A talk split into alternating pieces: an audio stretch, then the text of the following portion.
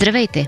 Вие слушате Гласът на Капитал, седмичен подкаст, в който журналистите разказват интересна история от седмицата в дълбочина, с контекст и анализ, и в който търсим мнения от експерти от света на политиката, икономиката или бизнеса за важните въпроси на нашето време.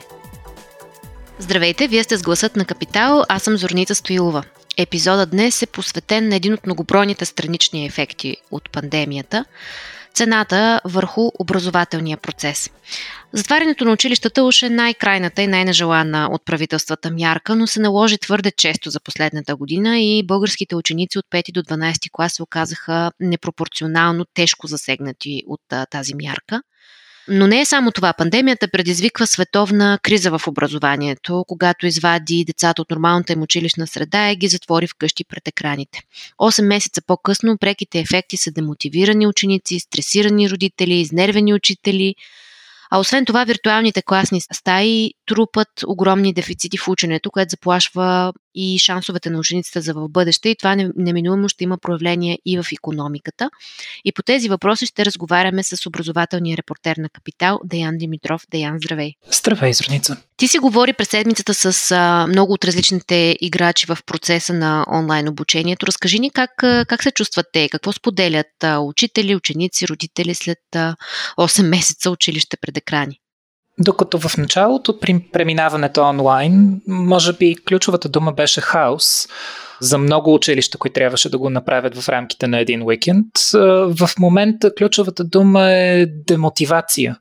То просто трае прекалено дълго. Абсолютно неизбежно е спрямо сегашните епидемични данни в страната, но учениците се демотивират, както и учителите. От, от гледна точка на учителите, те не могат да знаят е, толкова добре, колкото в класната стая, какво е състоянието на всеки ученик, както емоционално, социално с другите ученици, така и академично, колкото и да ги изпитват и тестват с новите онлайн инструменти, просто връзката между учител и ученик не е същата. От твоята страна учениците толкова дълго време вече са онлайн, че се случват тежки процеси на десоциализация, на изолация. По-трудно е със всеки изминал месец учителите да мотивират учениците да се включват и да се ангажират, въпреки че не е невъзможно. По-трудно се контролират тези ученици и родителите им пък изнемогват, защото трябва да делят интернет връзката, устройствата и пространството си с учениците си вкъщи, докато и самите родители работят, или в някои случаи те не работят вкъщи по това време и няма кой да им гледа децата. Всичко това, колкото по-дълго трае, създава проблеми на абсолютно всички от системата и ги изнервя. Това е ключовият ефект, но този ефект означава и, че каквото и образованието се случва, дори при най-добрата организация, тя наистина стана по-добра в българската образователна система след опита от пролетта. Чисто и просто организацията и дистанционното обучение не са достатъчни, когато то трае толкова дълго време. И от това се събират много негативи, които се натрупват с времето. Понеже и аз говорих с родители през седмицата, които споменаха всички тези тревоги, които имат, които и ти описа до момента, но някак си според, според тях дистанционното обучение по някакъв начин е извадило наяве някои дефекти на българската образователна система, които и преди сме знаели, но някакси сега родителите ги виждат много по-ясно, защото чуват буквално как изпитват децата им, как се провеждат уроците, и те казват, че нали, монотонно говорене шест часа на ден просто не работи при децата и на тях им е също все по-трудно да ги мотивират. Много често уроците не се визуализират и с презентация дори. Има ли някакви добри практики или примери за начина, по който трябва да се водят уроците, които са изникнали сега покрай този процес на онлайн учене? Значи не е задължително да са изникнали. Тези онлайн обучението представлява една съвсем друга образователна среда от класната стая. И в педагогиката е ясно, че когато едни методики на обучение работят за определена образователна среда и когато смениш средата, трябва да смениш и методиките.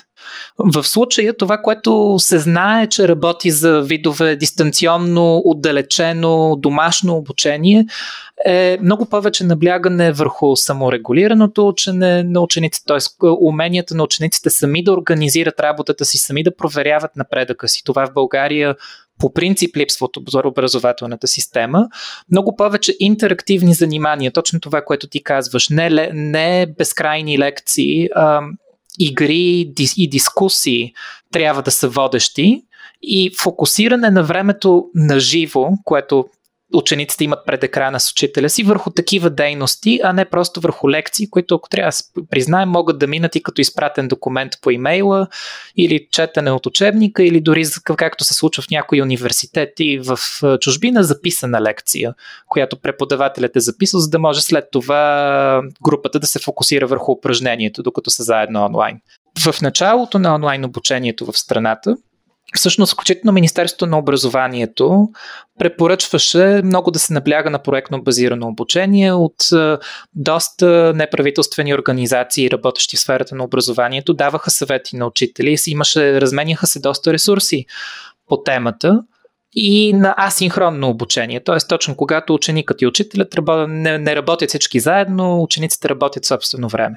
Това, което се случи тази учебна година, обаче, е, че дистанционното обучение трае толкова дълго, че тези практики, които работят много добре и най-вероятно биха продължили да работят много добре и в момента, не са приложими толкова заради времетраенето, защото това, колкото повече се прилагат асинхронните модели, например, толкова повече връзката се губи между учителя и ученика. И чисто и просто тъй, ние сме в някаква, някакво състояние на дистанционно обучение тази учебна година от ноември насам.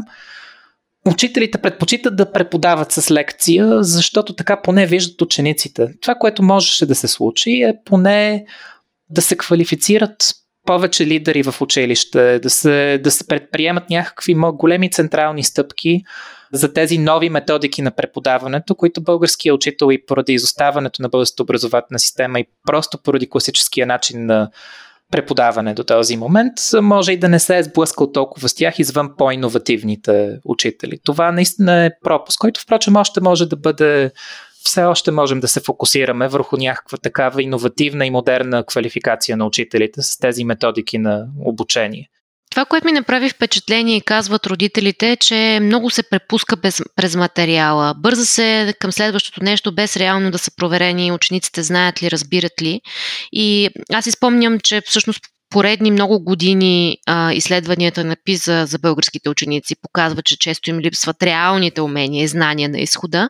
Преминаването на процеса онлайн как променя тази картинка? Има ли вече някакви анализи или изследвания?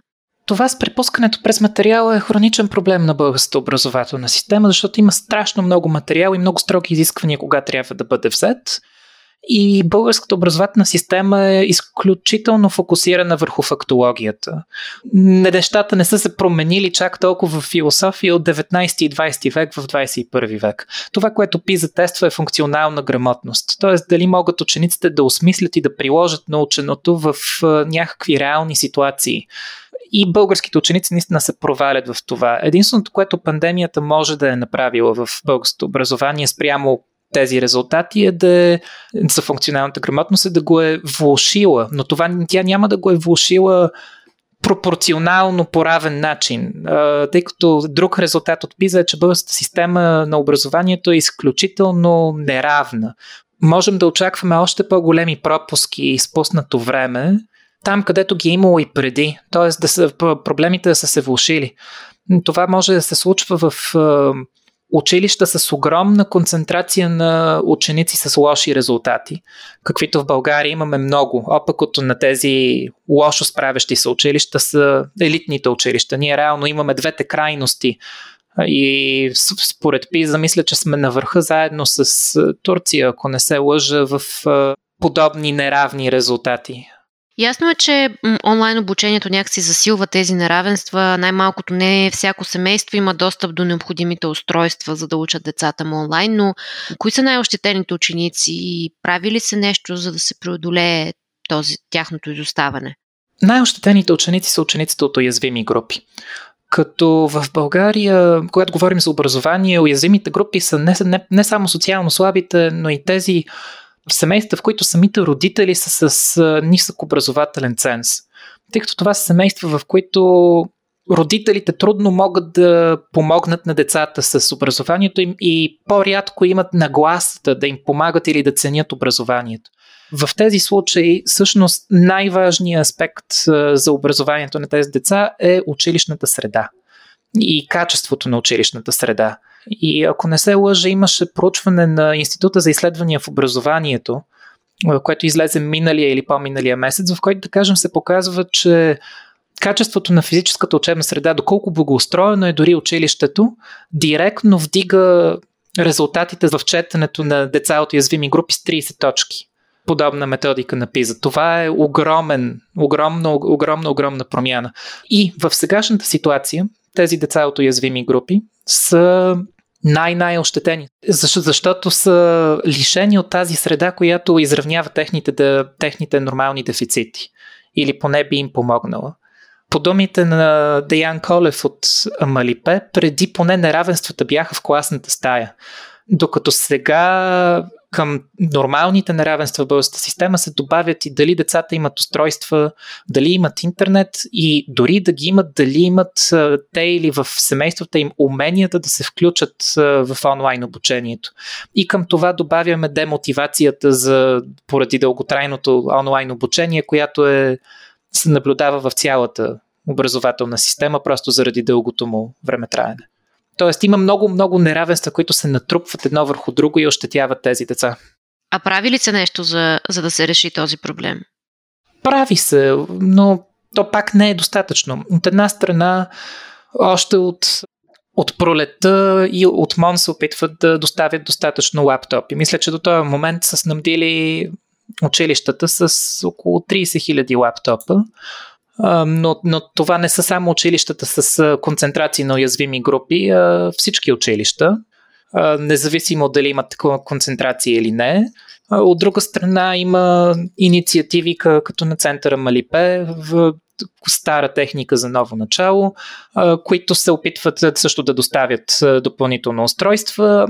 Доколкото знам, до края на учебната година по React и ю на Евро, програмата на Европейския съюз трябва да дойдат още осемдесет хиляди устройства. Но както казах, проблемът не е само с, не е само с устройствата.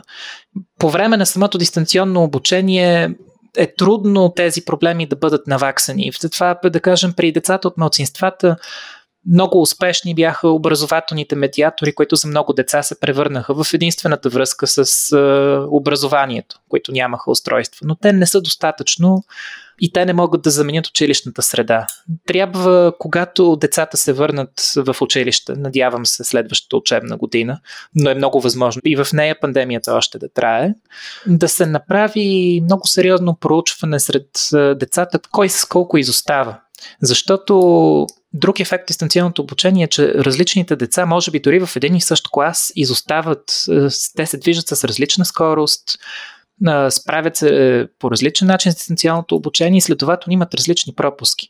Да кажем, проучване на Макинзи от февруари и март сред учители от осем държави показва, че всички дават сравнително лоша оценка на дистанционното обучение, сравнено с, сравнено с присъственото, но сами определят изоставането на учениците си на, от материала между месец и половина и два месеца и половина. И това зависи, това може да се случва дори в един и същ клас между различните предмети. Да кажем, ако учителя в един предмет ползва много, ангажира учениците си качествено и те искат да посещават часа му, докато другия учител преподава математика без, без включена камера и без дъска, т.е. изоставанията на учениците по тези два предмета ще са много различни. Така че трябва много фокусирано да разберем докъде са учениците след дистанционното обучение и да приложим някакви политики за наваксването им, които включително може да включват допълнителни уроци извън училищно време. Но подобни, това е практика, която мисля, че в, късно в сряда вечерта и Световната банка изпрати нов бриф, в който обясни, че допълнителните уроци се показват, се, се доказват като все по-добра мярка за наваксване, но това е скъпа мярка. В, в България има шанс единствено тези, които всъщност са се справили най-добре с дистанционното обучение, деца от, от семейства с добри доходи, които имат ценно за образованието, да могат да си позволят подобна мярка, ако не се въведе нещо централно. Освен това е мярка, която ще лиши учениците и без това от всякакво разнообразие и свободно време. А, и това е родителите много алармират за този проблем. Някак си дори не намаляват изискванията а, към, към учениците, не се намалява обема на материала и ако изостават и децата от уязвимите групи, и децата от семействата с добри доходи и с добра среда, много родители казват, защо не обявим годината за нулева? Възможно ли е изобщо такова нещо да се случи? Мам не иска да обявява годината за нулева. На теория е възможно, но не знам доколко ще си струва. Тъй като в българския вариант тези деца наистина са учили. Колкото и непълно да е това учене, те са учили. Да, дали няма се чувстват по-ощетени, ако се обяви годината за нулева? Разбира се, родителите се тревожат за живота определящите изпити, които тези деца трябва да полагат. Особено дванайсетокласниците в момента са особено ощетени, защото и матури, и кандидат-студентски изпити ще се случват в година, в която те са учили дистанционно. Според мен, допълнителните уроци, поне от международните съвети, които прочетох и хората, с които говорих, са някакъв по-добър, по-добър вариант, отколкото нулевата година. Но тя остава нещо теоретично, което според мен от Министерството на образованието не биха обявили. А ако излеземе малко от българския контекст, има ли вече някакви анализи, какви ще са дългосрочните ефекти на пандемията върху образованието? Тази пандемия много вреди на човешкия капитал. Има двама особено влиятелни икономисти, които често пишат в сферата на образователната политика и правят анализи. Ерик Ханушек и Лудгер Вусман. От септември има проучване, в което те използват модел колко, колко средно една, една допълнителна година в образованието добавя към доходите през целия живот на хора от О И С Р. Та, Ханушек и Вусман използват модел, който гледа колко добавя една допълнителна година образование към доходите през целия живот на индивиди от О И С Р. И едно от заключенията, които те правят, е, че обучението от вкъщи повече или по-малко означава пропуснат дял от годината. Някакъв. Защото има и много различни обучения от вкъщи. В Германия, например, когато учениците са вкъщи, а не на училище, те учат домашно. В Германия няма дистанционно обучение. Там няма такова взаимодействие с учителя, каквото в България все пак има. И ако не се лъжа, те определят, че при една четвърт пропусната учебна година, каквото, каквото се случи през пролета реално, на деца из, цял, из целия свят, това ще намали доходите на, на учениците от първи до дванайсети клас по време на пандемията с до три процента за целия им живот, което пък би имало ефекти върху Б В П на целия свят, реално до края, до, до края на века, средно едно цяло и пет процента по-ниско Б В П спрямо ако нямаше пандемия. Тоест и сегашната криза директно вреди на целия свят. И едно от заключенията на Ханушек и Вусман е, че ако въобще трябва, че ако ще има някакво наваксване, то не може да бъде просто връщане към старата нормалност от преди пандемията, след като тя, дай Боже, свърши. Трябва образователните системи да станат още по-продуктивни и още по-ефективни, за да можем да наваксаме, за да не се случи тази много отрицателна прогноза.